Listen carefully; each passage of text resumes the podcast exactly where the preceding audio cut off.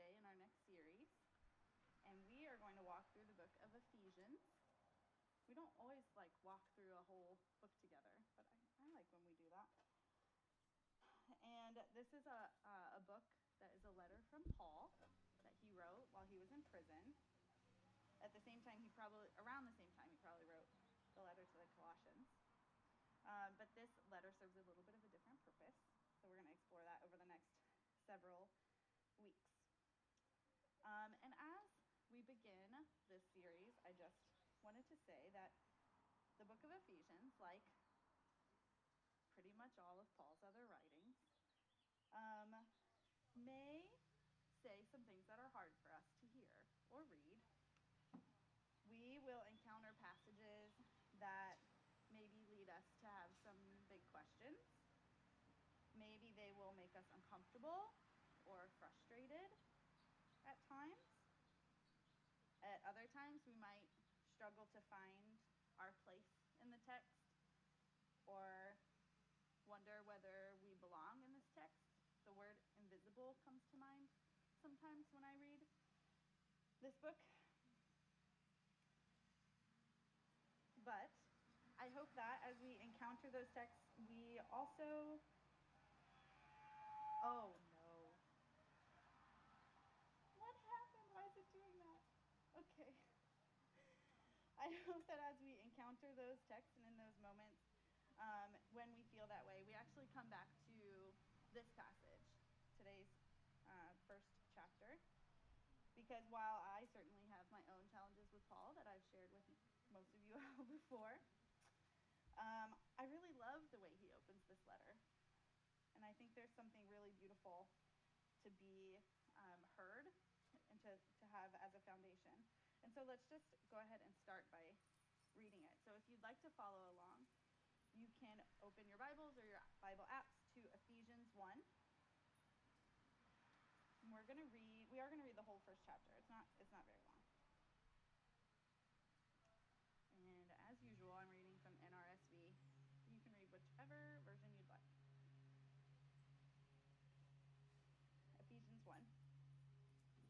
Paul, an apostle of Christ Jesus by the will of God, to the saints who are in Ephesus and are faithful in Christ Jesus.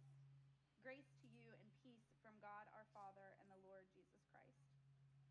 Blessed be the God and Father of our Lord Jesus Christ, who has blessed us in Christ with every spiritual blessing in the heavenly places, just as he chose us in Christ before the foundation of the world to be holy and blameless before him in love he destined us for adoption as his children through Jesus Christ, according to the good pleasure of his will, to the praise of his glorious grace that he freely bestowed on us in the beloved.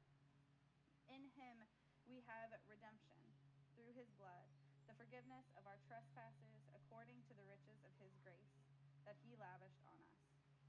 With all wisdom and insight, he has made known, known to us the mystery of his will, according to his good pleasure that he set forth in Christ, as a plan for the fullness of time to gather up all things in him, things in heaven and things on earth.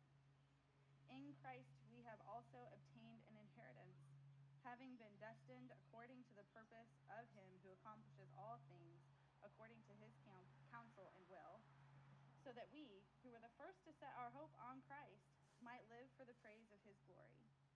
In him you also, when you had heard the word of truth, the gospel of your salvation, believed in him, were marked with the seal of the promised Holy Spirit.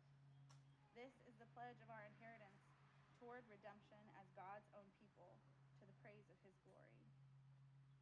I have heard of your faith in the Lord Jesus and your love toward all the saints, and for this reason I do not cease to give thanks for you as I remember you in my prayers. I pray that the God of our Lord Jesus Christ, the Father of glory, may give you a spirit of wisdom and revelation as you come to know him, that, with the eyes of your heart enlightened, you may know what is the hope to which he has called you. What are the riches of his glorious inheritance among the saints? And what is the immeasurable greatness of his power to us who believe, according to the working of his great power? God put this power to work in Christ when he raised him from the dead and seated him at his right hand in the heavenly places, far above all rule and authority, and power and dominion, and above every name that is named, not only on this age, but also in the age to come. And he has put all the things, all things under his feet, and has made him the head over all things for the church, which is his body and the fullness of him who fills all in all. This is the word of the Lord. So, this letter doesn't start the same way that Paul starts all his, a lot of his other letters. There's less of a flourish and like, i I'm Paul, listen to what I have to say. It's just kind of a straightforward introduction, um, letting us know who the author is, um, and then who the letter is to. Something that I found interesting about this particular letter is that a, a lot of ancient texts, many of them, leave the spot where it says in Ephesus blank. And some scholars, most scholars, have little doubt that this letter is actually to Ephesus or the people of the Ephesians. But there's an idea that it was left blank purposely, that this letter could apply to a lot of other places and is meant to be circulated in a lot of other places. So we might think, uh, leave out the in Ephesus part as we're reading it and consider other places that we're going to put in that place. So it could say, to the saints who are in Indianapolis as faithful and are faithful in Christ Jesus. What Paul has to say to the Ephesians is what he wants others in other communities to know too. And I think that's pretty cool and that while Paul may have had the Ephesians in mind when he wrote this letter, he also knew that there were other places then and to come that should hear those words too.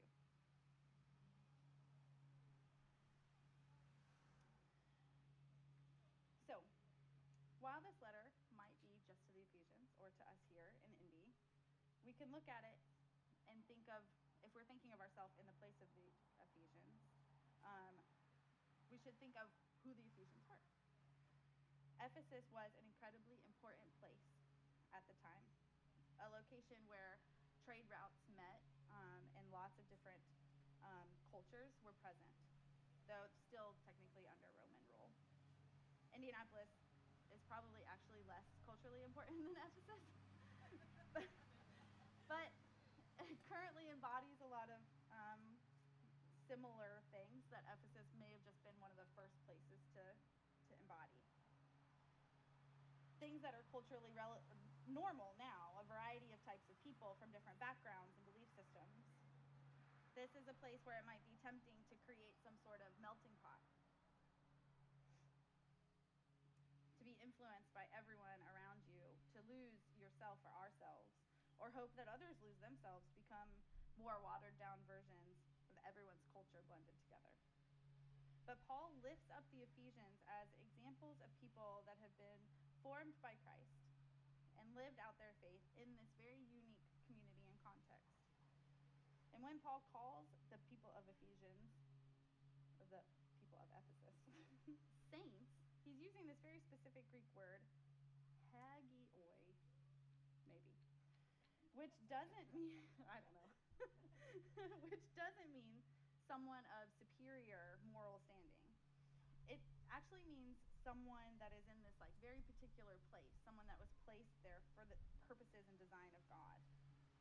And so when we think of considering ourselves as the people of Ephesians, and we think of, we can use the word saints not as like, oh, we are saints of where Indianapolis, but just that we've been placed in a specific context by God. Beyond the greeting, the rest of the chapter can really be broken into two parts. First comes what some call the divine purpose, and then the last, last half is a prayer. In the first section, Paul speaks to who we are as God's chosen people. And when he says in verses 3 and 4, Blessed be the God and Father of our Lord Jesus Christ, who has blessed us in Christ with every spiritual blessing in heavenly places, just as he chose us in Christ before the foundation of the world to be holy and blameless before him in love. He's not really using this like idea of being chosen as this like kind of ethereal, like, oh, we are the chosen people. He's using the word very specifically. Destined for adoption is how he describes it in the next sentence. This is a well thought out and incredibly intentional act of God. We have been created and also chosen to be a part of a sacred family, a family with a divine. And it seems from Paul's thoughts here that the divine purpose is to be grateful, to praise God for the grace bestowed on us in the beloved Christ something that may have been a challenge when living in this new atmosphere where so many other things can be done or seen and other ways to be are present. A place where one might have found themselves easily distracted or overcome by political might and recognition. In a place where there is just so much going on which I might find in Indianapolis that way. Some people might disagree. The family of Christ is called to remember who they are. They are going to be so many times in this letter that we see instructions on what to do as the weeks move on. But this passage is setting a foundation for us to remember are. We are beloved. We are wanted as members of this divine family. In the last half of this chapter, Paul tells the Ephesians that he is just so grateful for what he's heard about them and their faithfulness. And he shares his prayer for them. And what strikes me about the prayer that he says is the way he speaks about what is still to come. He prays that we will continue to ha- that they, have their eyes opened to what God will do for them. That as they continue to love God, they will continue to learn and experience hope in their glorious inheritance. And while Paul and I may disagree on a number of things, I really love this idea that no one, even the chosen, even these saints of Ephesus placed in a particular location for some specific purpose, one has reached some sort of ultimate divine existence the more we worship and praise, the more we accept our place in the family of God, the more we will experience God's love for us. We will continue to be formed by God for the purposes of our own communities. And I think it's because of this that we may encounter difficulty as we read this book together. Maybe Paul wasn't intending for that to be the case. Probably not. But because his instructions here have been followed throughout history, it seems to me that we have, as time has progressed, learned more and more about the nature and love and image of God. And that the best way to continue to learn that is to act as the family we have been formed to be. So, as we begin our journey through this letter in the next few weeks in Ephesians, I just think it's important for us to remember and be grounded in ourselves here in this introduction in the knowledge that we are chosen. We belong to this family. And by knowing that, by accepting our place in this divine creation, we open ourselves up to knowing more and more about the love of God around us. Will you pray with me?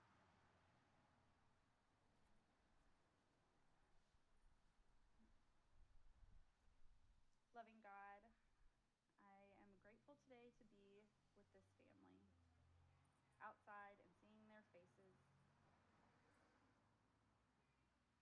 I think over the next, bless you, over the next few weeks, um,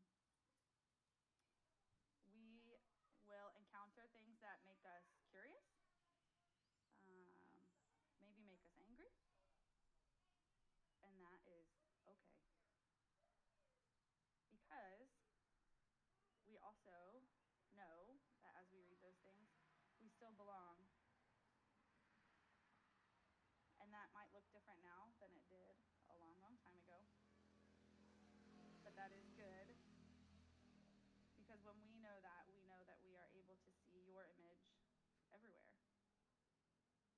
And that our community, our specific context, is a place where we have the ability to your image everywhere and let others know that it is everywhere. I pray that you are with us as we go through our weeks, um, as the summer gets started and we um, are absent in some places and don't get to see each other. Remember, help us to remember that we belong